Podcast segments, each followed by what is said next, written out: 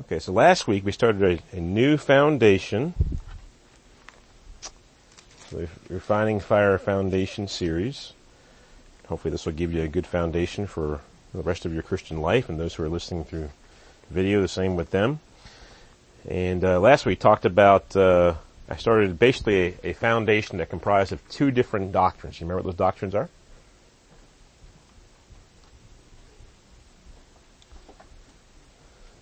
Doctrine of man and a doctrine of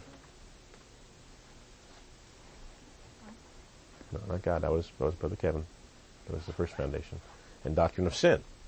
Okay, uh, they're connected together very closely. And do you remember the technical terms for these two doctrines? What's the technical term for doctrine of man? It's a Greek word. Anthropology. That's right. And for the doctrine of sin. Comes from the Greek word hamartia for sin, hamartiology. Okay, hamartiology. So these things are, to, are together, and then we talked about um, what it means to be made in God's image. What are some things it doesn't mean to be made in God's image? right? We're not omnipotent or omniscient. We're not omnipresent like He is. That's right. Okay. We can still get sick and He doesn't. Okay. Yeah. So, ahead, Jenna. That's right. Does God have a physical body according to Scripture? He's got a spirit, and we must worship Him in spirit and truth. Um, can God sin? God the Father, can He sin? No, He cannot. So, it doesn't mean uh, they're made His image in that sense either, because we, from the beginning, starting with Adam and Eve, have had the ability to sin, or not. Okay, when He doesn't have that ability. Um, so what, what does it mean to be made in God's image? What are some things it does mean?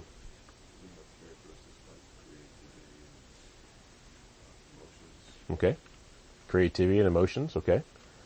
You, I mean, you can kind of think that, you can kind of say that, uh, animals have emotions to some degree, I guess you could say. If you know, if you've taught your dog not to get to something, you get in the house and he's all over the place, he kind of will put his ears down or she, and he'll go crawl in the corner that's that's been taught, but it still has you know it can yelp and it, it might it might uh, you know mourn if you take his puppies away from it or you know take his boyfriend away from it. It might mourn for a while. um, you know that can happen. So, but not the same way we do. What, what's some other things that are that make us uh, that that what it means to be made in God's? What else does it mean? Because we have creative so far. What else? Do animals think logically? Yeah, so we have logic and reason. Okay. What else? Yeah, they have smaller brains than us. That doesn't really mean much, though. I mean, that's true, Malachi. But we're talking about being made in God's image. Okay, God doesn't have a physical brain. Okay, so yes, yes, you know. So we have morality and conscience, and the animals do not. the animals, I don't think they've always killed. Uh, you read in Genesis chapter 1, he says, God says, Adam, I've given you all the herbs of the field to eat. And just like I gave the animals the same thing, and then in Genesis 9 it changes. Um, so I think there's an implication there that the animals were eating vegetable things as well before the flood. What about uh, dignity for life? You, know, you don't have animal funerals, but you know I, I, guess some people were saying elephants have funerals, but um, I think it's a little bit different. But either way, uh, there's a little bit difference there as far as dignity for life. Um, what about recognizing beauty? I mean, when last time you saw an animal stand up and look at the sky and just look at how beautiful the sky is, or look at a flower and how beautiful a flower is, or you know, build a microscope or a telescope so they can see even more of the beauty of God's creation. Animals don't do those kind of things. We also have eternity written upon our hearts and we have a sense of justice. And so we talked about what the make, being made in the image of God is and what it isn't, and are we still made in God's image today? Yes. And so we have scriptures in the Old Testament after the fall of Adam. We have scriptures after the flood. We have scriptures in the New Testament that all say that we're still made in God's image. Okay. But as defining what that means properly, you come in with the right uh, ideas concerning this. If you have the idea that made in God's image means that you are completely holy, if that's what it means, then of course I would agree that man has lost God's image. But the problem with that is the Bible still says man does have God's image. So that couldn't possibly be the definition of being made in God's image. But people often, of course, they, failing to engage in proper hermeneutics, they'll take extra biblical definitions and apply them on Bible terms. Okay, so we have to define Bible terms from the Bible. Okay, so today we're going to talk about the fall of mankind. Let's go to Genesis chapter 2. And we're going to talk about what happened there. We talked a little bit about it last week, uh, what didn't happen. We didn't lose God's image. Okay. Um, and we've talked, you know, when we went to the series of uh, good hermeneutics, talked a little about sinful nature and original sin. Most people say that when Adam sinned in the garden, now who was the first one to sin there? It was Eve, okay. But when Adam sinned in the garden, people will say that, uh, you know, because of that, we no longer have free will.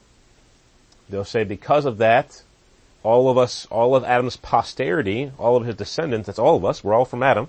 We're all related in some way. In case you didn't know, you're, you're probably married to a distant cousin somehow. Um, but, uh, you know, so we, we all, they'll say that we all were born sinners, and we're all born with a sinful nature. So as we read through this account in Genesis, I want you to tell me if you're seeing that at all. If you see any, uh, explicit or even implicit verse that hints at we're born sinners now, or that was some kind of punishment for Adam's sin or for Eve's sin. And, uh, you know, this is one of the ways they get around Jesus being born a sinner. They'll say, well, uh, we, are descendants of Adam, and because Adam sins, you know, and there was no male involved in Jesus' virgin birth, therefore Jesus wasn't born a sinner and we are. But going back to the point I made a second ago, who was the first person who sinned? Eve. So why wouldn't women have a trace of sin within their their eggs that they're, they're donating to the child being born. They should have it as well. Eve was the first one to sin. The Bible makes that clear many times. Not just in Genesis, but later on. When it talks about authority structure, it talks about Eve sinning first. And that's one of the reasons why there is this authority structure. In fact, that was one of Eve's punishments. We'll see here in a minute. Okay, so let's read Genesis 2, verses 16 and 17. And the Lord commanded, the Lord God commanded the man, saying, of every tree of the garden you may freely eat, but of the tree of the knowledge of good and evil you shall not eat, for in a day you eat of it you shall surely die. Okay, so one thing we have to deal with in, in this teaching today is what does it mean to die? What is it? What does death mean here? And and really a literal translation here. that from the Greek or from the Hebrew. Is, this isn't a literal translation of that. Really, what it would say is, uh, dying you shall die. Okay, that's what it's literally saying there. Okay, there's actually two words for death there in the Hebrew and in the Greek Old Testament Septuagint. Okay, so dying you shall die. Dying is referring to what will happen that day, and you shall die, which is in the future tense, is referring to what will happen later on. Okay? So, we have it says here, in the day you eat of it, dying you shall die. There'd be a literal translation there. So in the day you eat of it. Now, there are some people who would try to uh, propose that the word day here means a thousand years. Because there are scriptures that say, to the Lord a day is like a thousand years and a thousand years like a day. And that's fine. We can take sometimes where the Hebrew word yom is mentioned. We talked about this in Genesis 1. Remember, the Hebrew word yom can mean more than a literal 24 hour day. When there are modifiers, it has to mean a literal 24 hour day. Now I don't see morning or evening here. I don't see a numeral there. So, and this is one of those cases where it could possibly mean that, but here's the problem. Remember, if the literal sense makes perfect sense, take no other sense lest you make nonsense. So Mr. Literal is driving the van. Okay? So if we're going to take an allegorical approach to the word day here, that it means more than a literal 24 day, it means a thousand years, there has to be something within a text itself that's going to force that upon it. Otherwise, we should be taking the literal meaning of a literal 24 hour day. Otherwise, it's just, every time you see the word day in the Bible, it's left up to your subjective interpretation. Every time. That's not the way God's word works. It's saying something and it means something.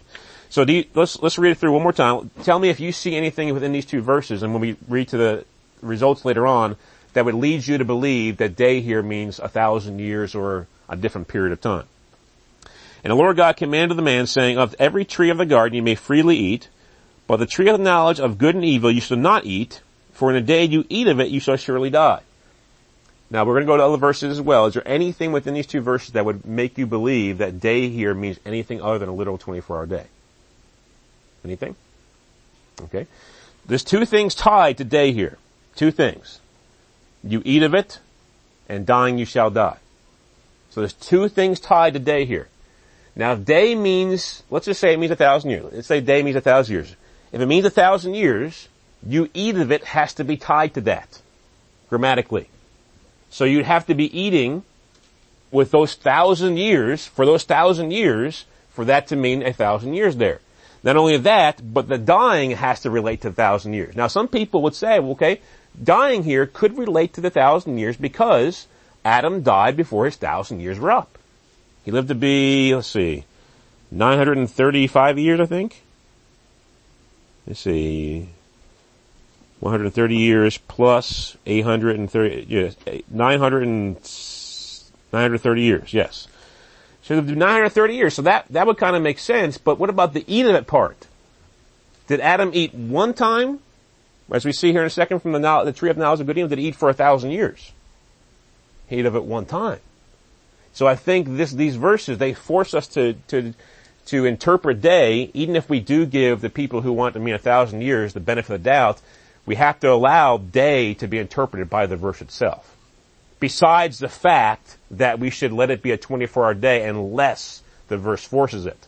The verse itself is forcing a 24 hour day, isn't it? Isn't that what it's doing? Okay, so, so the day you eat it, dying you shall die. So there's two different words used for dying here. And I'm gonna, I'm gonna use the Greek words. I'm better with Greek than I am with Hebrew, okay? And we have a Greek Old Testament. And there's two different words being used here in the Greek for, for, for death, okay? One is thanatos. And thanatos can mean physical death or it can mean transcendent death, spiritual, eternal death, okay? And then we have apothnesko. Apothnesko. It says it means to cease to have vital functions, whether at an earthly or transcendent level. So both of them can mean physical death and both of them can mean spiritual or eternal death. So both of them can go either way. But I, I, think the tenses of the words can help us understand what happened because the day he eats of it, dying you shall die. Did Adam physically die that day? No, we just saw that. He lived to be 930 years old. So the part where it says dying, that's in, it, talking about that day, that can't be referring to physical death, can it? But you shall die in the future. Can that be referring to physical death? Because doesn't he die in the future? Yeah, so that can be referring to physical death. Okay? So I think the proper way of interpreting this verse is dying spiritually, you shall die physically. Okay? There's two punishments being divvied out to him. And in fact, there's even more punishments that we'll see in a minute because God didn't give him all the punishments, did he? Right here in this verse. Other things happened to the, ma- the male and the female and the serpent because of Adam's sin and because of Eve's sin. Besides what God said here. So he's just giving them two things that's going to happen. Now when we talked about Ephesians 2, a few teachings ago, remember we talked about what death means there? You are dead in trespasses and sins. What parable did I go to to talk about that? Remember? It was the parable of the prodigal son. Remember that? Now in that parable, we saw the, the father said two separate times, my son was dead and is alive again. And in that, we interpreted death not to mean physical death, because in that story, did the man rise from the dead? Okay, no. He was separated from his father due to what? Due to his sin. Yeah, it's relational death. His, his sin separated him from his father because his sin sent him out from his father's protection, from his father's household, out into the world to be a sinner. And to waste the money his father gave him on sin. But when he realized he was in the muck and mire of the pig, you know, the pig slop, he came to his senses and he said, I'll just go back and maybe he'll let me be a servant. And that's when the father said those things. And we know that John 17, 3 says, this is eternal life, knowing God the Father and the one he has sent. So having a relation, that knowing, not knowing about, but knowing God the Father and Jesus is eternal life, is spiritual life. And we know that the scriptures make it very clear that uh, sin separates you from God in relation to Him. You have scriptures like Isaiah 59, 2, and so on and so forth. Uh, 1 John 1, 5 through 7 talks about fellowship, right? This is the message we heard from him, talking about Jesus, and we declare unto you that God is light and him is no darkness at all. If we claim to have fellowship, there's that relationship with him, and walk in darkness, we lie and do not practice the truth. But if we walk in the light as he's in the light, then we have fellowship one with another, and the blood of Jesus Christ, his son, cleanses from all sin. And so we know that fellowship, which a requirement of having fellowship with God and with other Christians, is that we're walking in the light, as he's in the light. Okay, so, but sin denies that fellowship. Sin breaks that fellowship. Some people who don't know the scriptures very well, they'll say, well, sin doesn't, doesn't make you lose your salvation, it just costs you your fellowship with God. But according to John 17, 3, isn't eternal life fellowship with God? So doesn't it cost you your salvation then? Yeah, so we have to be, uh, we have to make sure we're understanding these things properly and not imposing our own definition of these things upon the word. Okay? So let's look at, let's look at, uh, we looked at, uh, Genesis 2, 16 and 17. Let's look at what happened in the fall of mankind here, okay? Um, sure, go ahead. Uh, is it possible, going back to the, uh, you know, the physical or spiritual death thing, is it possible, obviously I agree that spiritual death happened at that point. Right. Is it possible physical death could have started at that point, just to be able to prolong physical degradation as they live out their hundred years or whatever it was that they had left for their, for their life? I think that something had to have happened that day. As far as, because that's, a, that's the day that he ate of it, okay? And the day he ate of it, some kind of death had to have happened that day. Not just started, not just started, but had to have happened that day. And I, I think there's a reason why, I mean, there's two different words for death being used here, even though they both can go either direction. In the Hebrew and in the Greek, there's two different words being used here. So I think there's some kind of distinguishing factor being made here.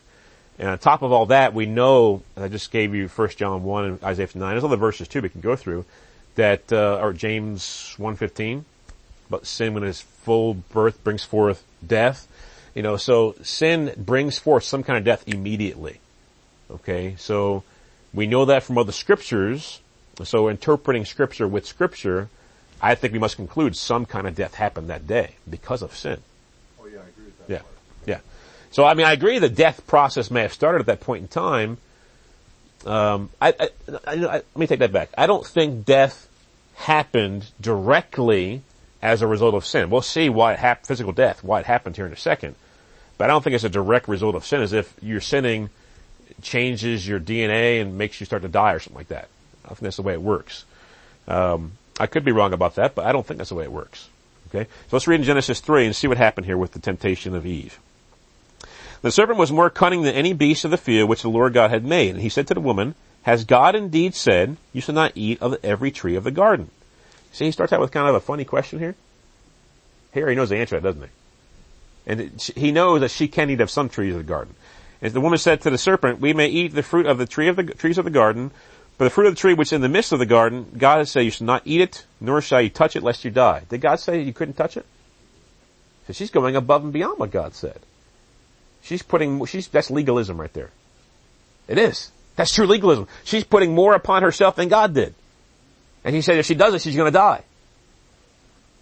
That, that's, that's what legalism is. It's saying that something that you do that God never said is going to kill you. Spiritually. Yes, brother. You think it could have been her husband telling her you better not look at it, touch it, or anything like that? Well, I mean, that would be, we, we could think that, but it's, that's arguing from silence. I don't know that for sure. Uh, but it's, uh, I mean, that's a, that's a nice theory. I mean, that's possible that he said that, but I don't think he did. I don't think he did. I mean, this guy is, he's pre-programmed from God, so he's a pretty smart guy. I thought he would do something stupid like that. But, uh, he, he could have. He had free will. So she, uh, she went above and beyond what God actually said. And then in verse 4, then the serpent said to the woman, you will not surely die. One of the first lies of the devil. And if anyone ever tells you that sin won't kill you, they're just like Satan. Just like him. Once saved, always saved. You know who the author of that is? Satan. That's who the author of that is. This is the first time he, he proposed this, that doctrine right here. You will not surely die. And those who say you can sin every day in thought, word, and deed and be okay with God, that's from the devil too. Same thing. You will not surely die. Only if you practice sin, you'll die. Right? I had a guy tell me recently, he said, uh, we're sinners and saints at the same time. I said, well, how is that possible? And, uh, he said, well, we're, we're not supposed to practice sin or doing it as a lifestyle or something to that effect. And I was like, well, if you're doing it every day, how is it not practicing it? If I played basketball every day, wouldn't you say I'm practicing it? If I played football every day, wouldn't you say I'm practicing it? If I'm sitting every day, wouldn't you say I'm practicing it? And wouldn't you say I'm doing it as a lifestyle? I mean, how much, how much more can you do it besides every day? You know? So, but anyway, so she, uh, he says you will not surely die, and then for God knows that in the day you eat of it, your eyes will be opened and you'll be like God, knowing good and evil. Now is that true? Well, actually it is true. They will know God and evil. They will know good and evil. Now they won't be like God. They won't be deity. Now he may be trying to put, plant a seed of pride there because she'll, he'll want, she wants to be like God in that sense, but she will be like God in one sense. She will know good and evil. I mean, God says it later on at the end of this chapter. We'll see here in a second. So he's telling the truth there. So what he's doing here is he's trying to say to her, God is withholding something from you. He's saying God is unjust, is basically what the Satan's saying here. Now is God unjust? What if we don't understand something? You know, the whole old saying that, why do bad things happen to good people? That old saying. First of all, there are no good people as a whole because we've all sinned against God. Secondly, uh, just because we don't understand something and why it's happening does not mean that God is not just in allowing it to happen or causing it to happen, is it? For all we know, maybe God was going to let them eat of that tree later on. It just right then they weren't ready for it. The scriptures don't tell us why he said that. But the fact is, when God tells you something, you better do it whether you understand it or not. You know, if it's according to scripture, and he's telling you to do it, you need to do it. Whether you understand it or not. We may not understand everything that happens in life. It does. But the fact is, God can use it for His glory and use it for good for those who love Him and are called according to His purpose. Okay? Okay, so that is true. That they, they, she, her eyes will be open, she'll see, she'll know good and evil. Verse 6. So the woman saw that the tree was good for food, that it was pleasant to the eyes, and a tree desirable to make one wise. She took of its fruit and ate. She also gave to her husband with her, and he ate. Now these three things here, this is 1 John 2.16 in practice. Lust of the flesh, lust of the eyes, and the pride of life. Saw that tree was good for food, lust of the flesh. Pleasant to the eyes, lust of the eyes. Desire to make one wise, the pride of life. That's it right there in a nutshell. First person to engage in that. That's what 1 John 2.16 talks about. Do not love the world or the things of the world. Anyone loves the world, love the Father is not in him. For all that's in the world, lust of the flesh, lust of the eyes, and the pride of life is not of the Father, but is of this world. And the world is passing away, and the lust of it. But he who does the will of God will abide forever. Okay? And you see her husband is right there with her. I mean, it seems like it doesn't say he was, it says she also gave to her husband with her, and he ate. And so it seems like her husband was sitting there silently as a, as a, bystander and saying nothing about it. Now, it doesn't say that specifically here. I'm assuming that because of the language here. Uh, but either way, shouldn't he have told her no? Shouldn't he have said, even if he stumbled upon her after she'd already eaten it? Shouldn't he have said, no, I'm not eating that? Yes. And, um, in doing so, he, he transgressed God's law as well. Now listen to the results of it in verse 7. Then the eyes of both of them were opened, and they knew that they were naked, and they sewed fig leaves together and made themselves coverings. And the word coverings there means a skirt. Okay? Like a, I, I'm picturing like a mini skirt. Okay?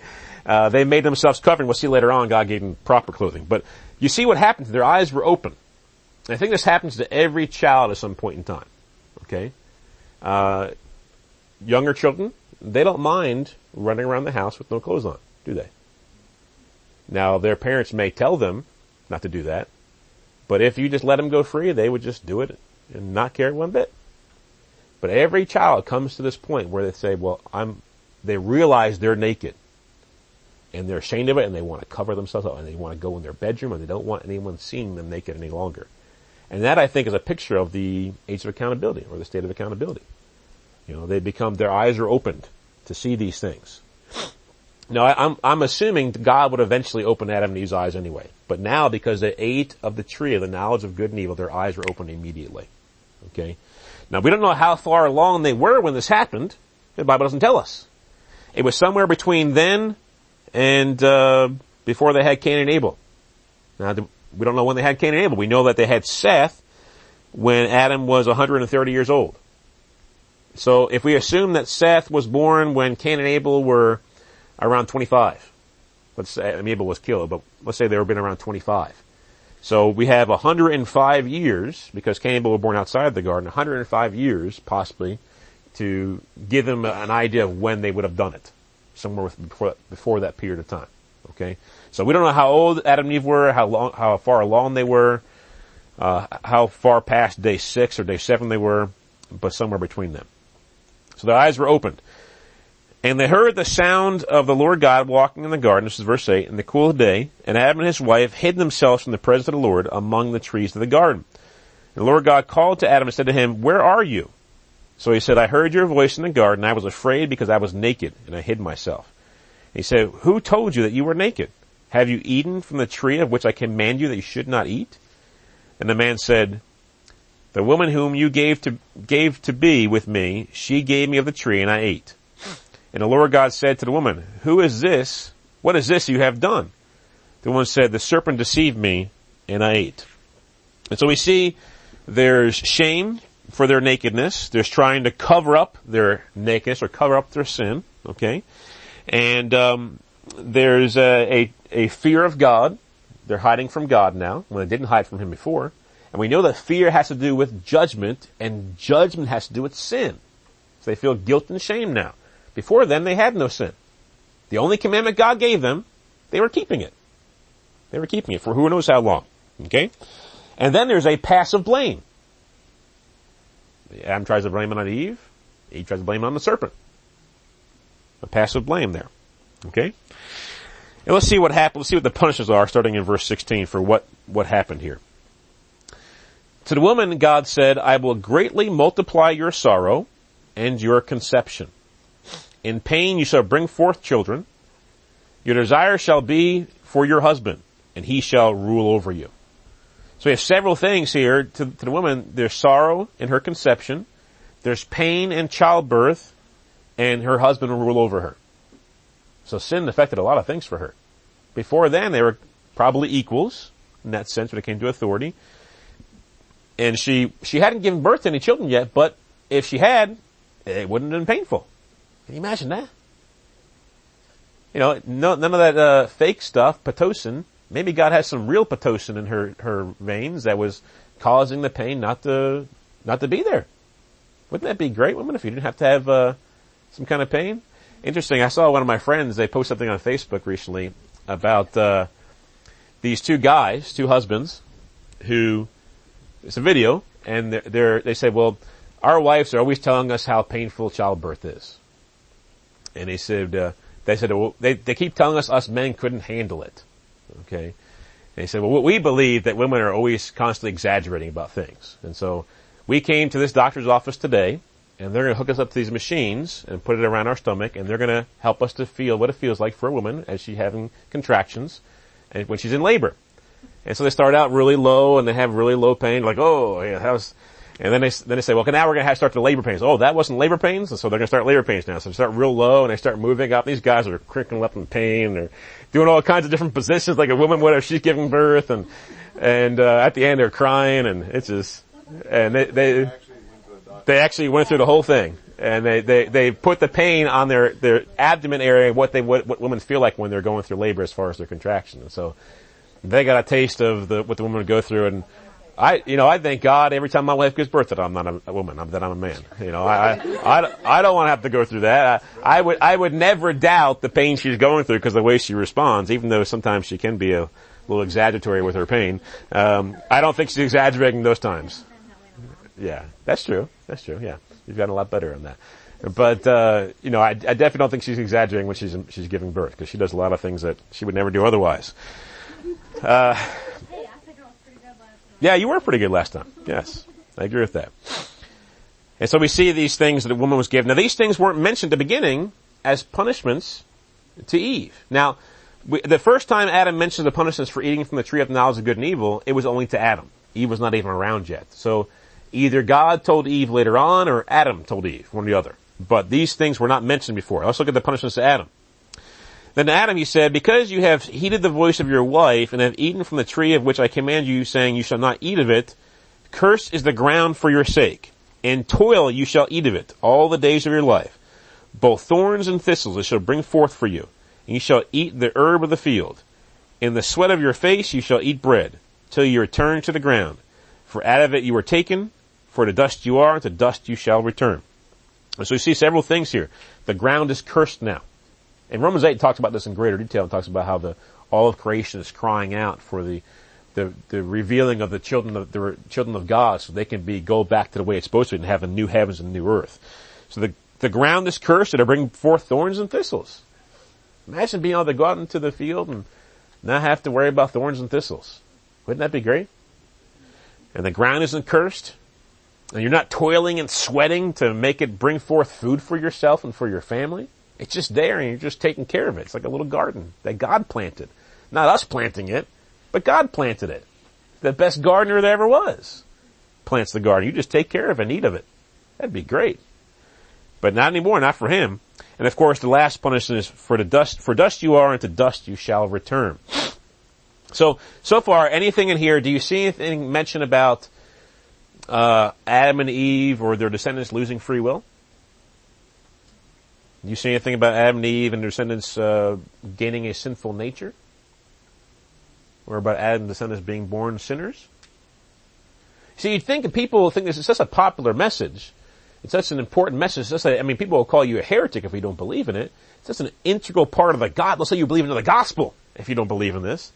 It's just an integral part of the gospel and the message of the Bible and its essential doctrine. Wouldn't it be right here in the beginning? Wouldn't God have told them? I mean, he told them all the other punishments. Why wouldn't he have articulated that to them as well? But he doesn't. Is let's read on, let's see what else happened here. And Adam called his wife named Eve, which means life or living, because she was the mother of all living. Also for Adam and his wife, the Lord God made tunics, which is like a full garment now. That's what that means. Full garment now. As opposed to the little skirts they had before. Okay? A full garment. So God's fully clothing them. And what did he have to do to get a tunic of skin? They had to kill an animal. That's a picture of what? Christ's sacrifice. See, one of the first pictures of Christ's sacrifice right here at the beginning. And this, this animal, this poor animal had to die because of their sin. If they hadn't sinned, the animal wouldn't have to have died. So we see the shed blood of Christ. And we, I, I skipped over verse 15. We see when he's talking to the serpent here, at the end of verse 15, he says, oh, let's start at the beginning first. I will put enmity between you and the woman, and between your seed and her seed. Her seed is singular there, so we're talking about Jesus now. He shall bruise your head, and you shall bruise his heel. So the prophecy about Jesus at the very beginning as well.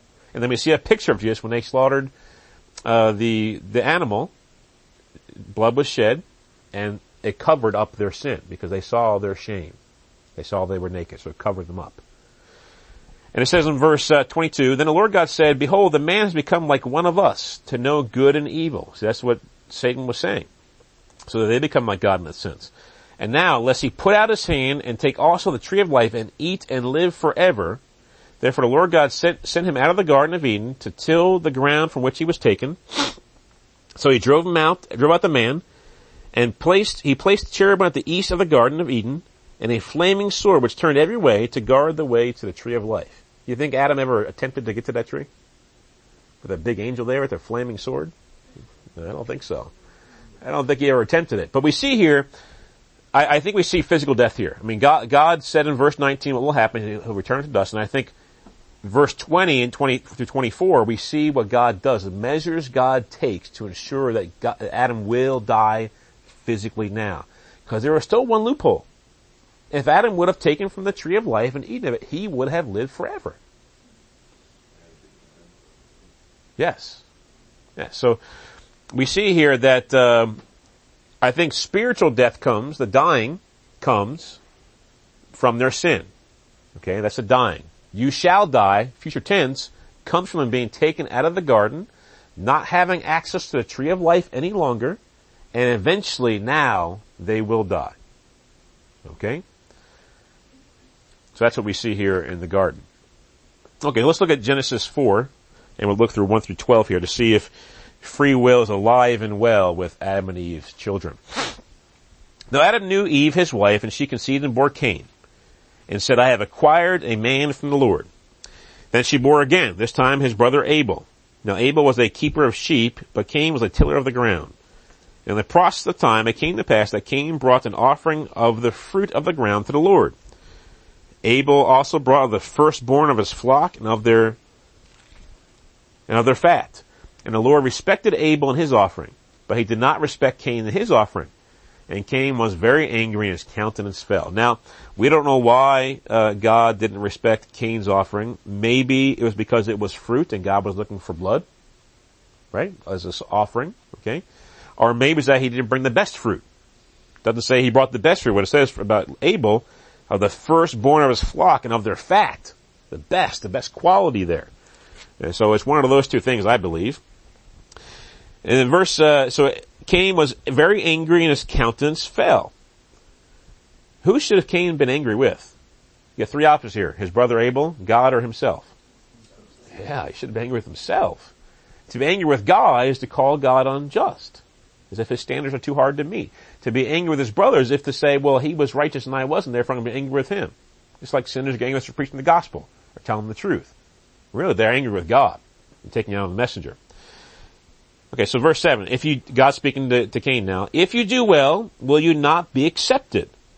And if you do not do well, sin lies at the door. And its desire is for you, but you should rule over it. That's a perfect picture of temptation and giving into it. It lies at the door. Knock, knock, knock. Will you let it in? Or will you rule over it? Will you let it rule over you? Or will you rule over it? That's the question. So, and this is God talking to Cain here. So obviously, God still thinks Cain has the ability to rule over it. So obviously to me, uh, he believes that uh, Cain still has free will. Okay, so this free will is still alive and well. But if anyone's born a sinner with a sinful nature, surely it would be the direct descendant of Adam and Eve.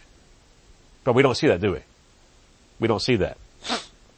And we see how Cain, we know how Cain responded. He got angry with his brother, took him to the field, killed him. And then we see in verse, uh, 9, the Lord got, said to Cain, where is Abel your brother? He said, I do not know. Am I my brother's keeper? Kind of being sarcastic, it seems like with God. It doesn't have much respect for God there. He said, what have you done? The voice of your brother's blood cries out to me from the ground.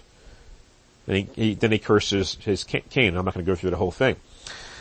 And so we see here that if we look at the beginning, just what happened, what kind of death it was, what Adam and Eve did, what the re- repercussions were, what happened to their children, the whole idea that we're born sinners with a sinful nature because of this situation is not true. Is not founded upon the scriptures. Okay? And but as a little side note here, I want to point out a couple things here. We see in verse 9 of Genesis 3, God called Adam and said, where are you? Now is that a legitimate question from God, like God doesn't know where Adam is? Okay, yeah, I agree with that. Now here, here's the problem. People who are open theists, they go to certain texts of the Bible and they'll say, well, if that's a legitimate question from God, like when he tested Abraham to see what was in his heart, if that's legitimate from God, then God couldn't possibly know the future free will decisions of man. So they're taking those scriptures very literally and saying, well, God didn't know what was in Abraham's heart. Okay? Our God didn't know that Nineveh would really repent. So that's why he repented of destroying them. Um, that God didn't know that Hezekiah would cry out to him and say, can you let me live longer? And then God would let him live longer. Okay? They'll take texts like that and they'll take them very literally. Now my question for an open theist would be, why aren't you taking this one literally too? And their response would be this, well because God knows everything presently. And my response to, the, to not taking those other texts literally would be because God knows everything in the future. I have other texts to point to, other scriptures to point to, to prove that God knows the future free will decisions of man. And so using the whole counsel of scripture, we know that God is not saying like he's playing hide and seek with Adam and Eve. Like he doesn't know where they are. And then he says, um, in verse 11, who told you that you were naked? Now does he know the answer to that question? Yes. And he said, have you eaten from the tree which I command you that you should not eat? Does he know the answer to that question? Yeah, so that's all present stuff. And you go to Genesis 4. When he's talking to Cain. He says, um, where is Abel your brother? What does God know that? Yes, he knows that. What have you done? Does he know that?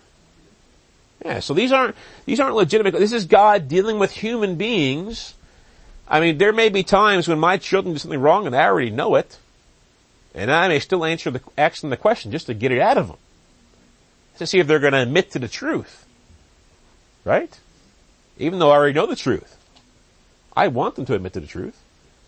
But I already know the truth before they, I even asked them. Maybe I was looking out the window and they didn't know I was looking out because the light outside is lighter than it is inside and they can't see me looking out the window and I see them doing it. I see maybe, uh, you know, Emily hitting Carrie Ann over the head with a stick or something like that. You know, I don't think she, you wouldn't really do that, would you, Emily? Yeah, okay, sure.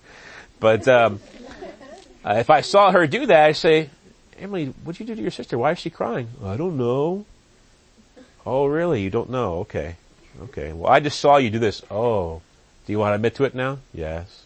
you know, so if she would have told the truth, her, her, her discipline would have been less harsh. But now that she's lying to me too, her discipline will be harder than it would have been otherwise. Okay? And so it doesn't mean that God didn't know those things. Okay, let's go to Romans 5.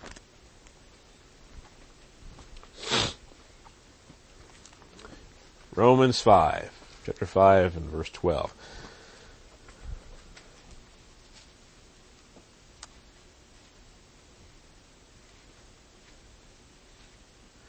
Okay, so we saw in, in Genesis in the account there that they died that day because of eating of the tree, and the day wasn't a thousand years, and then eventually they would die because they kicked out of the Garden of Eden, and didn't have access to the tree of life. In Romans 5, now remember, I want to help you remember this. 2 Peter 3.16 says that Paul's writings sometimes are hard to understand, and unstable people twist into their own destruction as they do the rest of the scriptures. Okay? So let's look at Romans 5. Let's start in verse 6 here. I want you to get the context. We'll read all the way through the end of the chapter. For when we are still without strength, in due time or at just the right time, Christ died for the ungodly. For scarcely for a righteous man will one die, yet perhaps for a good man, someone would even dare to die. But God demonstrates his own love towards us, that while we were still sinners, Christ died for us. So he's, what he's saying here so far is that we didn't deserve Christ's death, that Christ died for us when we didn't deserve it, and he didn't die for righteous people or good people, he died for sinners, his enemies. Much more then, having now been justified by his blood, we shall, we shall be, that's future now, shall be saved from wrath through him. For if when we were enemies we were reconciled to God through the death of his son, much more, having been reconciled, we shall be saved by his life. And not only that, we shall, we also rejoice in God through our Lord Jesus Christ, through whom we have now received the reconciliation. Okay, so that's the context there so far talking about reconciliation, justification being a future salvation as well. Therefore, just as through one man sin entered the world, and death through sin, and thus death spread to all men. Let's stop right there. I'm missing three words there, huh? That's where a lot of people will stop when they're quoting Romans 5:12. If they quote just that part, you might come to the conclusion that the reason why death spread to all men was because of who? Adam. But let's, let's read it through. Let's get the last three words in here this time. Okay. Therefore, just as through one man sin entered the world, and death through sin, and thus death spread to all men because all sinned. And why did death spread to all men? Because all sinned. What happened when Adam sinned? Death, sin entered the world, and death through sin. So death entered the world, and sin entered the world. Now what people will do, they'll read into that and say, well, sin entered every single person. Is that what it means by cosmos there? No, I think it means that, the human experience, because remember, Satan had sinned by now. Okay, so we're talking about the world as far as the whole universe. Um, Satan had already sinned, but entering the cosmos, the, the world as we knew it as human beings, sin had now entered through Adam. And through that, death had entered. Now we have to deal with this death issue again. Which death is this talking about here? Okay? Let's read the last part. We, now in the first part, you might be able to say it's one or the other. Or maybe you could say it's both, because as a result of Adam's sin, didn't both kind of death enter the world? Didn't physical death enter the world? Because, I mean, if he hadn't sinned, he wouldn't have been kicked out of the garden. Right? And that physical death would not have entered the world. Right? And spiritual death, uh, being separated from God in relation to Him because of sin, that would not have entered the world without Adam sinning either. He wouldn't be ashamed of God. He wouldn't have hid from God. He wouldn't have tried to put clothing on himself because he wouldn't have known those things yet. Right? Okay? But the, the last part of this, I think, defines what kind of death we're talking about. And thus death spread to all men because all sinned. Now, does your personal sin bring about your physical death or your spiritual death? That's right. Aren't you go, I mean, we all believe here that babies aren't sinners, right? We all believe that uh, people who don't come to the age of understanding, so I don't have to prove these things to you. I mean, we can talk about it at a different point in time, but we all believe that, that people who don't come to the age of understanding or accountability or state of accountability, that they're not sinners in God's eyes, right? Why do they die physically if they haven't sinned in God's eyes? That's right. And so you see why we have to come to these conclusions about death from the context. Okay? Was Jesus Christ a sinner? Did he die? Yeah, so this can't be talking about physical death here. If your personal sin is the cause of your physical death, now babies are sinners, toddlers are sinners, mentally handicapped people are sinners, and Jesus was a sinner. That's a big problem, isn't it? You see, we use the whole counsel of scripture to, to define what death means here in this passage. Okay? And once again, the, the words being used here, whether it's thanatos or the other Greek word that I mentioned, uh, apothnesko, apothnesko, that's, uh, no matter which word is being used here in each of these examples of death, and I think it's, uh, actually thanatos every time, each word can mean either way. And so the context will determine what kind of death we're talking about here. Okay? So death spread to all men because all sinned. All followed in Adam's footstep. All sinned at some point in time. Okay? That's why they die spiritually. Now people who, babies who die, take aborted babies for example. They die. They have not committed any sin. But the reason they die physically is because of what Adam did back in the garden. Okay, and we'll get to 1 Corinthians 15 here in a second. Okay, let's go on to verse 13. For until the law, and we'll see what kind of law we're talking about here in a second. Until law, sin was in the world. But sin is not imputed when there is no law. So sin is not accounted against somebody when there is no law. If I went through a stop sign, but there was no law about breaking going through a stop sign, I couldn't be given a ticket for it, I couldn't be arrested for it. If there was no speed limit on Highway uh, 80, Cumberland Parkway, I said 55 miles per hour, I can go as fast as I want, I couldn't get a ticket for it unless there was some kind of sign somewhere else, right? And so there has to be a ticket for it. You have a, uh, what's that one called in Europe? Autobahn? I don't think there's a, speed, there's a speed limit on that. Yeah, so you can go as fast as you want, no tickets, no law being broken. Okay? So that's what it's saying here. Sin is not accounted to you when there is no law. Nevertheless, death reigned from Adam to Moses, even over those who had not sinned according to the likeness of the transgression of Adam, who was a type of him who was to come. So, what law are we talking about here? From Adam to Moses, death reigned. So the law came when? At Moses. Right? Because we're talking about from Adam to Moses now. So the law of Moses, until the law of Moses came into the world, the things the law of Moses talks about, like the ceremonial laws, the sacrificial laws, the dietary laws, the clothing laws, because Paul's talking to Jews and Gentiles and Romans, okay?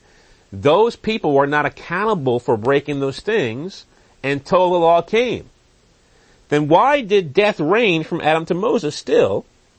The spiritual death we're talking about here, why did it reign from Adam to Moses if there was no law? Because there's still a law of the conscience that we see talked about in Romans 2.15.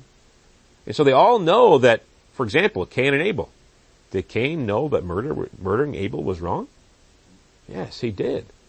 And when, when God declared in Genesis 6 that every intent of the thought of man's heart was only evil continually, did they know they were doing wrong? Yeah, they knew they were doing wrong, otherwise God wouldn't be just in destroying them all. And so there is a, there is a knowledge of right and wrong, a basic knowledge that every person has. So we talk about this in the open air all the time. People say, well, what about the man in the middle of Africa who's never heard of Jesus, never heard of the Bible? Well, he still has a conscience. He still has the law of God written upon his heart, the moral law of God.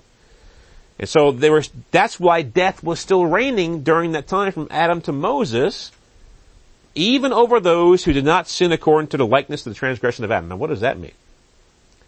What kind of transgression did Adam have? He had a transgression in, in walking with God, speaking directly with God, having a direct relationship with God that none of us have had yet. Okay. Well, there were people from Adam to Moses who had that kind of, I mean, Enoch, he walked with God and he was no more. Okay. Noah was perfect, right? And so we see even Job, he was before Moses time, he was, he was blameless and righteous, so he walked with God. But the likeness of the transgression of Adam. Now what kind of transgression did he commit? Disobedience Disobedience in what way? What did he disobey? A direct command from God, right? Didn't God come to Adam and say, you should not eat from that tree?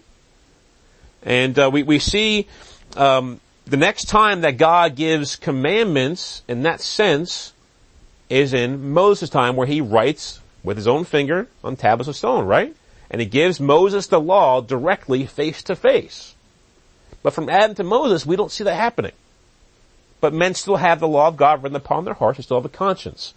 But even though they didn't sin the same way Adam sinned, death still reigned because they were still breaking a law within their members that Romans 2.15 talks about. I'll just read it for you real quick. Um, the Gentiles who show the work of the law written in their hearts, their conscience also bearing witness, and between themselves their thoughts accusing them or else excusing them. Okay? It says in verse 14, for when Gentiles who do not have the law, same thing he's talking about in Romans 5, don't have the law by nature due to things in the law, these although not having the law are a law to themselves. Yeah, by nature they do the law because they have a nature that includes their conscience which was given to them by God at birth. Okay, so that, that is actually talking about a born with nature there in the definition of phusis there. We talked about that recently, but going back to this, the, this, the people before Moses' time were in the same position the Gentiles were in that Paul was talking about in Romans 2. They didn't have the written down law of God, but they had the law of God written upon their hearts, their conscience also bearing witness. Okay? So this death still reigned because they were still sinning. Not in the same way Adam did, but they still sinned. Okay? But the free gift is not like the offense. For if by one man's offense many died, much more the grace of God and the gift by the grace of the one man, Jesus Christ, abounded to many. And so we see here a comparison of death as a result of Adam's sin and grace as a result of what Christ did. Now, this doesn't mean, it says, for by one man's offense many died, it doesn't say in what manner or in what mode that Adam's sin affected the death of other people. Uh, it simply could be like an influence. You know, if, if I were to become a drunkard and my son were to see that, it might influence him to become a drunkard. If I lie or I yell or I'm angry a lot, it might influence my son to do the same thing. So we can't read into this that said that, uh, because the one man's offense many died, we can't read into that that we're born a sinner with a sinful nature. But that's what people read into that a lot of times. Here's the problem they're going to have with that. It says many. Did it say all? But people who believe we're born sinners with a sinful nature, they'll say that we're all born that way. Not just many of us, but we're all born that way. But this says many here. And then it says, the gift by grace of the one man Jesus Christ abounded to many. Now if it means all in the first part of verse 15, doesn't it have to mean all in the second part of verse 15?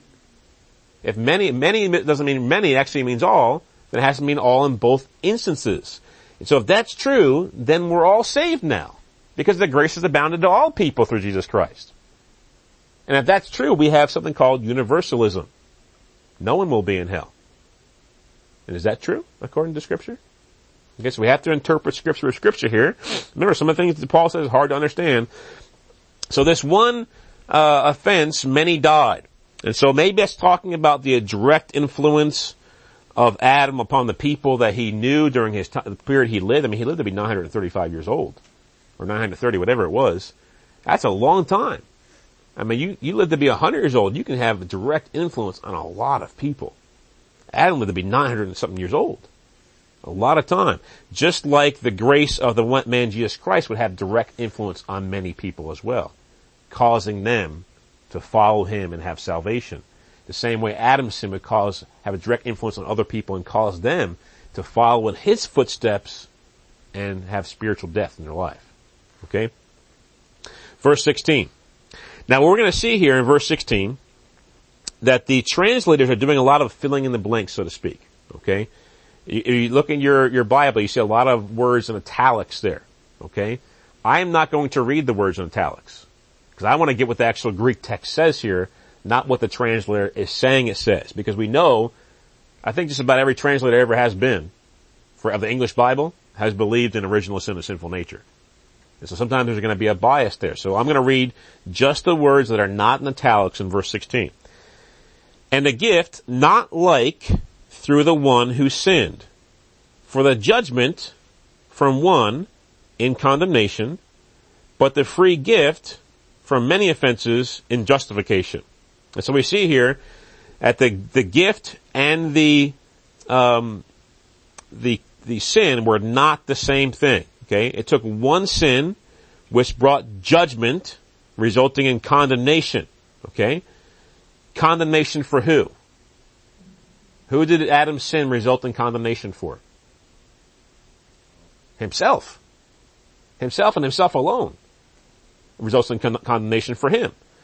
But the free gift can result in justification for as many as will believe, according to the scriptures, right? As many as who will believe. And so we read the scripture, it says, in a gift not like the one which who sinned for the judgment from one in condemnation. So it took one sin to bring forth condemnation. But the free gift uh, can result in justification, even though there's many offenses now, many sins now. It can still overcome those things and result in justification. Just like we talked about in verses 6 through 11. Even though we were sinners, Christ died for us. And can result in justification and salvation for us. Okay, so let's look at verse 17. Well, I, I don't know why mine's reading different than yours, folks, says, mine says, but the free gift from many offenses in justification. Mhm. Oh, that's what you said? Yeah, Yeah, that's what I said. But the free gift from many offenses in justification. So there's many offenses, but the free gift can overcome all those offenses and result in justification for the sinner. Okay? Even though it only took one sin to result in condemnation and judgment. Whether it's Adam or whether it's you. One sin is all it takes for you to have condemnation and judgment. Okay? But the free gift is different than that. It can overcome all those things. And so we have in verse 16, condemnation being compared to justification. We have in verse 15, death being compared to grace. Verse 17, for by one man's offense death reigned through the one. Much more, those who receive abundance of grace and of the gift of righteousness will reign in life through the one Jesus Christ. Here's another, another verse that can help us define what kind of death is being talked about here. What kind of life does someone get when they come to Christ? Or that, what kind of life does someone get through Jesus Christ? So it's not physical life. Is it, so when someone receives the gift of righteousness and they get it through Jesus Christ, the kind of life they reign in is not temporary or physical life, right? It's eternal or spiritual life, right? That's what kind of life you get from them. And comparing that with the death we see in verse 17 that reigned, it was spiritual death that reigned. Okay? And eventually eternal death will reign for those who don't repent and who don't trust in Christ. Okay? And so I think verse 17 can help us, just like verse 12 can help us understand what kind of death is talking about here and what kind of life we're talking about. So we have in verse 17 death being compared to life. So death reigned through sin. But life can reign through what Christ did. And he's, once again, he's comparing those two things, what happened. Verse 18. Once again, I'm not going to read the words that are in italics. Therefore, as through one man's offense came to all men, resulting in condemnation, even so through one man's righteous act to all men, resulting in justification of life. You notice I left out judgment came to all men because judgment's not in the Greek. That's something that the translator put in there. So what came to all men? The offense of Adam. It was presented before all men. We all have the effects of Adam's sin now, and we have the same opportunity he has because he brought sin into the world, as uh, verse 12 says, and people followed his footsteps, making the world more and more and more sinful, until eventually in, in Genesis chapter 6, what did God do with the whole world? He destroyed it and said, game over, we're going to start over again. Okay? And, and eventually he's going to do that again. As in the days of Noah shall, shall it be in the last days. Okay? So eventually it'll get just as bad as it was in Noah's day, and uh, he's going to put an end to it again. And so the, the offense came to, not, not judgment came to all men, the offense, Adam's sin was presented before all men and resulted in their condemnation because they followed in his footsteps. Even so, through one man's righteous act to all men, which is presented before all men, resulting in justification of life. So, how many men did Christ die for? Yeah, I think that's another good proof text in verse 18 to show that limited atonement that Calvinists tried to promote is wrong. I mean, if they're going to say verse 18 is saying that, that the offense was presented, I mean, they'll say, obviously they'll say what the italics verse says, judgment came to all men. They'll say we all are judged for Adam's sin, which the verse does not say. But then they won't take the last part of it saying that we're caused to be justified, all of us. Okay? So they're not being consistent in their interpretation of these, of these, these words. So verse 18, the offense came to all men, and then the righteous act is presented to all men, resulting in justification of life. Now we see resulting in condemnation and resulting in justification of life. Now is resulting in justification of life, is that conditional upon the sinner doing something? Doesn't God require you to do something to have justification of life? So wouldn't it then resulting in condemnation, wouldn't that require you to do something as well? Yeah, see, if the first part requires you to do nothing, you're born a sinner with a sinful nature because of Adam. You're, you're, you're condemned because of that. Then the last part will require you nothing either. And all of us are saved again. And now once again we have universalism. Which no Calvinist in their, their right mind would accept that. They wouldn't accept universalism. They know from the scriptures that most people are going to hell. Okay? And so using proper hermeneutics, we say it's, it's being presented, resulting in condemnation is being presented, just like salvation is being presented. And it will result in justification of life if they repent and trust in Christ. Just like it'll result in condemnation if we follow in Adam's footsteps. Do you see how that works? Okay. Don't they change the, the uh, world to the elect? And sacrifices for the world to, to elect? Well, the word world isn't there in verse 18. It says to all men. So if they're saying verse 8, the top, the beginning of verse 18 came to all men and resulting in condemnation, talking about original sin, sinful nature, they must then apply the same hermeneutic principle to the second part of verse 18. This means justification coming to all men. Now everybody's saved again. Everybody was forced to be a sinner through Adam's sin. Everyone's forced to be a saint now through Jesus' righteousness. Jesus' free gift. But we know that's not true, so we have to interpret it properly. So if the last part of the verse is conditional, the first part of the verse must be conditional. Verse 19. For as by one man's disobedience many were made sinners, so also by one man's obedience many will be made righteous. Now, what happens in this verse, the word many you see twice here, were made sinners, many will be made righteous. The first part, people like to change it to all. Because they believe original sin and sinful nature applies to all people. So they say all, many there really means all people made sinners. Well, if we do that with the first part, the first many, have to do with the second many. And if many are, if all are made sinners, then all are what? Made righteous. Now we have universal. This is why in Finney's time, a lot of Calvinists, he was really coming as Calvinist, a lot of them were becoming universalist. Because they were taking their interpretation of Romans 5 and, and being consistent with their interpretation of it. Okay? But what does it mean to be made a sinner or be made righteous? Well, when you're made righteous by Jesus Christ's obedience to his death on the cross, doesn't it require you to do something to be made righteous? What does it require you to do? To surrender to him, right? Surrender to the influence of the Holy Spirit? Repent of your sins, trust in Christ? That's how you're made righteous, not as if God forces upon you. Okay? And if that's true about the second half of verse 19, it must be true about the first half of verse 19. That the way we're made sinners is by following in Adam's footsteps. By doing the same thing he did. Okay? But what people will read into it is that the made there is that it's forced upon us. But it's forced upon us, it's forced upon uh, being made righteous as well. Okay? So you see how using proper hermeneutics can help you understand what Romans 5, 12 through 19 is talking about. Let's read the last couple of verses here. Moreover, the law of Moses, once again, talking about the law of Moses, was talking about in verse 13 and verse 14, entered that the offense might abound.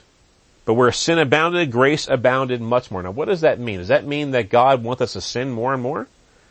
And what it means is more knowledge came, which means what? More accountability, which means more sin and more guilt. And so God, when God brought the law and, and the law of Moses in Deuteronomy, Leviticus, and Exodus, he was bringing it to bring the knowledge of sin. Because remember in verse uh, 13, where there is no law, there is no sin imputed. Unless you know about something, it can't be accounted to you as sin. You must know it's wrong. So God brought that in to show them they're sinning more and more. Not to make them sin more and more, but to show them that they are sinners. But they are. So they understand that. But it says, where sin abounded, grace abounded much more. So we're going to have sin abounding and grace abounding. Because grace can cover all sin. So that sin reigned in death, even so grace might reign through righteousness to eternal life through Jesus Christ our Lord. We have another verse, I think that helps us understand what death we're talking about here. Because grace might reign through righteousness to eternal life through Jesus Christ our Lord. So you have comparison to death here to life, it's eternal life to death, and sin brings forth not physical death, but spiritual death, and eventually eternal death, the second death, as Revelation 20 talks about. Okay, let's go to one more passage here, 1 Corinthians 15, and we'll be, we'll be done.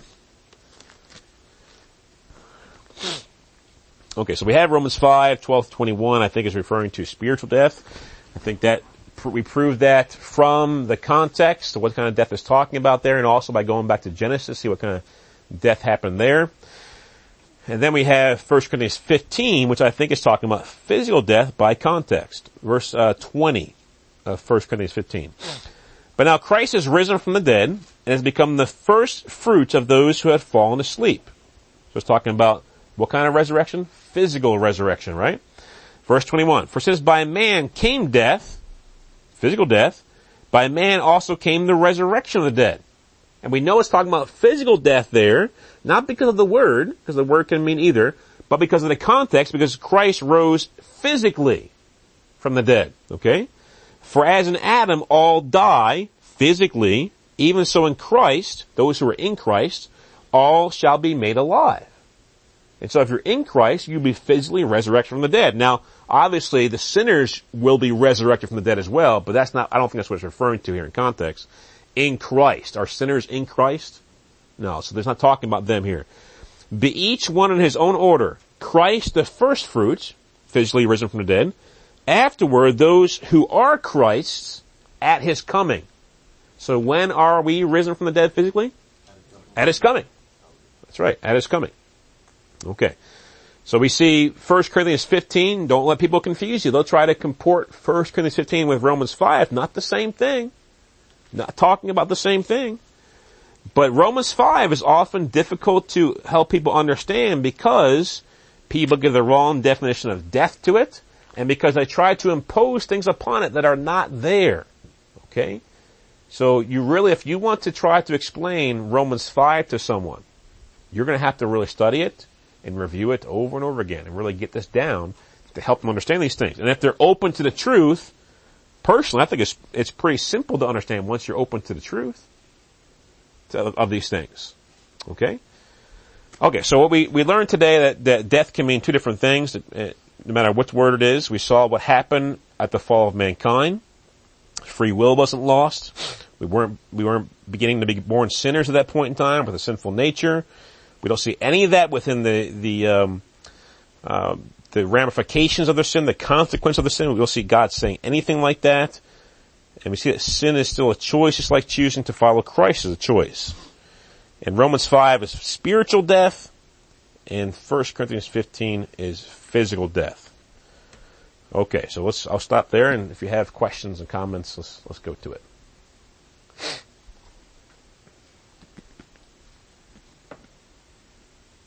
Just something interesting.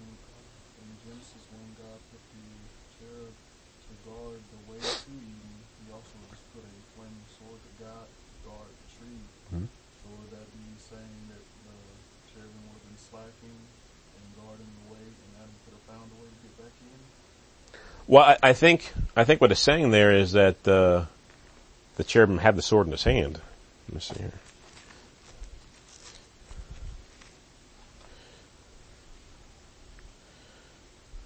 Well, it doesn't say that. I don't, I don't really know. It could be the flaming sword was in the cherubim's hand. It could be that the flaming sword was by itself in the air. I mean, I guess I would assume. So he drove out the man and he placed cherubim at the east of the Garden of Eden and a flaming sword which turned every way to guard the way to the tree of life. Yeah, I don't, I don't know. Interesting. by that right there is saying that there's, they're apart from each other. The flaming sword is just by itself turning hmm which way, going the tree. Yeah, I don't know. I mean, if I, if I look at the Greek, there could be a Granville Sharp rule there that, uh, the flaming sword is actually combined with the cherubim. I could look at that, but I don't, I don't really know at this point in time. Interesting concept though. Theory. I don't know if cherubim have the ability to slack. But he gave them free will. Yeah, he did, but they'd have to become a rebel. They'd, they'd be a fallen angel then, if that happened. Because angels are perfect. That's, that's another creature that has free will still. You know, I, I still believe there's angels out there who could decide to follow Satan if they wanted to. Now, so they had free will to begin with. Well, a third of them wouldn't have followed him. You know, but a third of uh, two thirds of them, up to this day, to my understanding of the scripture, have continued to perfectly follow God from the beginning perfectly. They've never sinned. It's good stuff. The, uh, the tree of life shows up again in Revelation 22. hmm And, uh, for the kingdom of these for the kingdom of the nations, very 12 fruits, and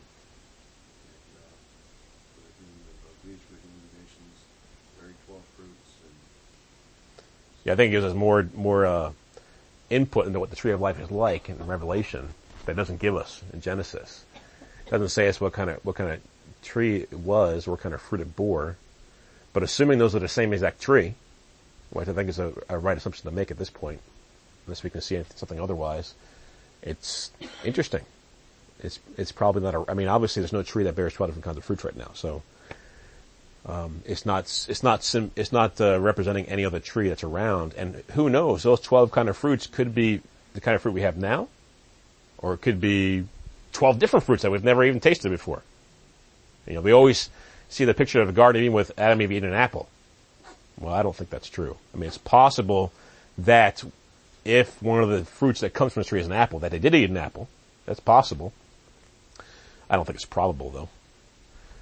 Uh, I, I would guess that it's probably 12 fruits we have never eaten before. But there must have been a fig tree somewhere nearby, right? Otherwise they wouldn't be able to sew figs for their, their skirts. Their, their girdle coverings. So, Um, going back to the to the garden Mhm. and uh, the temptation of Adam and Eve, um, the devil was the devils were thrown down to the earth by God. mhm. It's his power that, that kicked them out of his, his realm and down to the earth.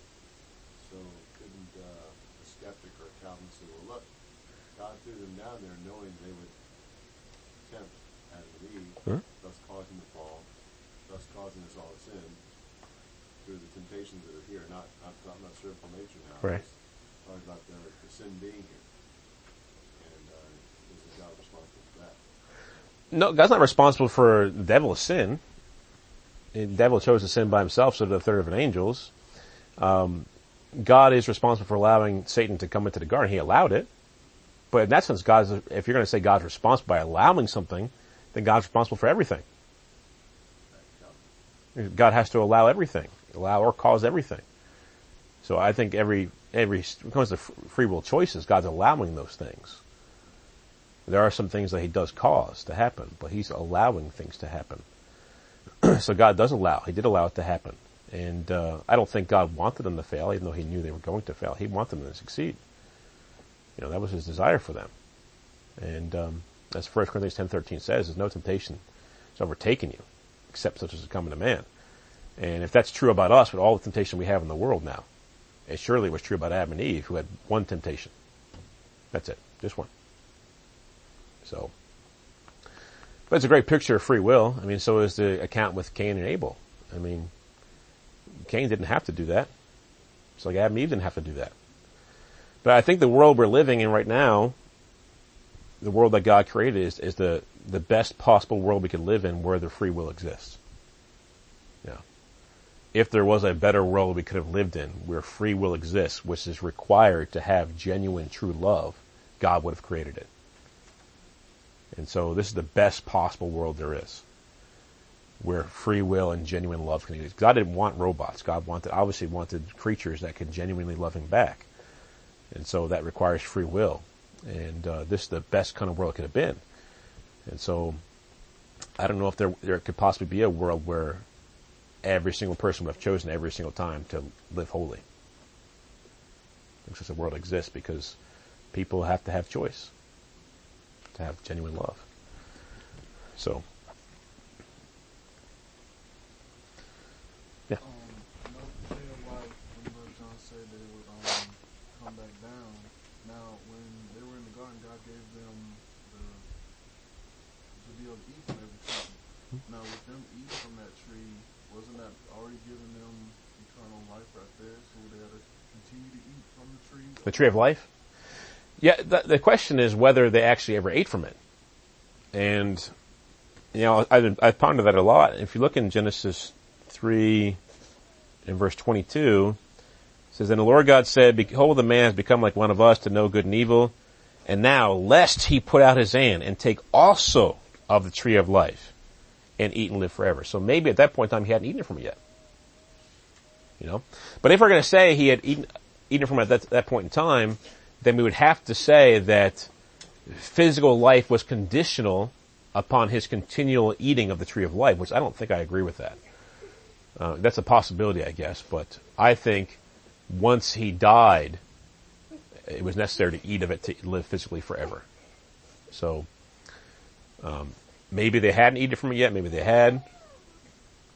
either way, they weren't dying physically yet. So anyway, that's my uh, my thoughts on it. A lot of it's you know we're reasoning from silence, so we don't really have the facts for it. I can just give you what I think.